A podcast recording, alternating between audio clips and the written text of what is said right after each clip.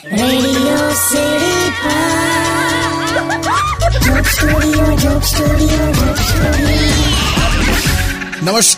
welcome back radio city joke સ્ટુડિયોમાં આપનું સ્વાગત છે.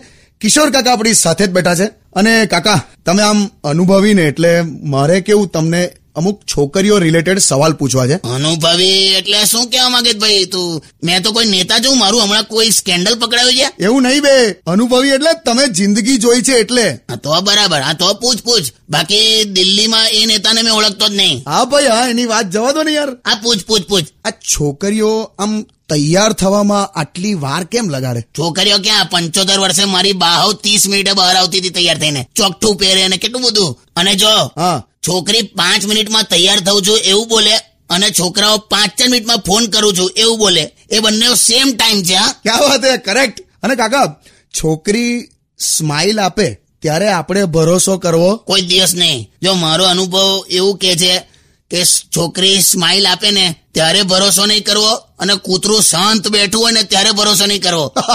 પણ તું કેમ આવું પૂછ્યા કરે છે મને? એકચ્યુઅલી છે ને મારા લગ્નની વાત કરવા હું મારી ગર્લફ્રેન્ડના ઘરે ગયેલો. તો એની મમ્મીને હું બહુ જ ગમ્યો. પણ લગન તારી ગર્લફ્રેન્ડ હાથે જ કરજે એની મમ્મીને કે તને ભૂલી જાય. એટલે એ રીતે એની મમ્મીને હું નથી ગમ્યો યાર. તમને છે કઈ કહેવા જેવું જ નહીં યાર. ના કઈ ખોટું કીધું મેં. ના કશું નહીં યાર તમે સોંગ સાંભળો ને.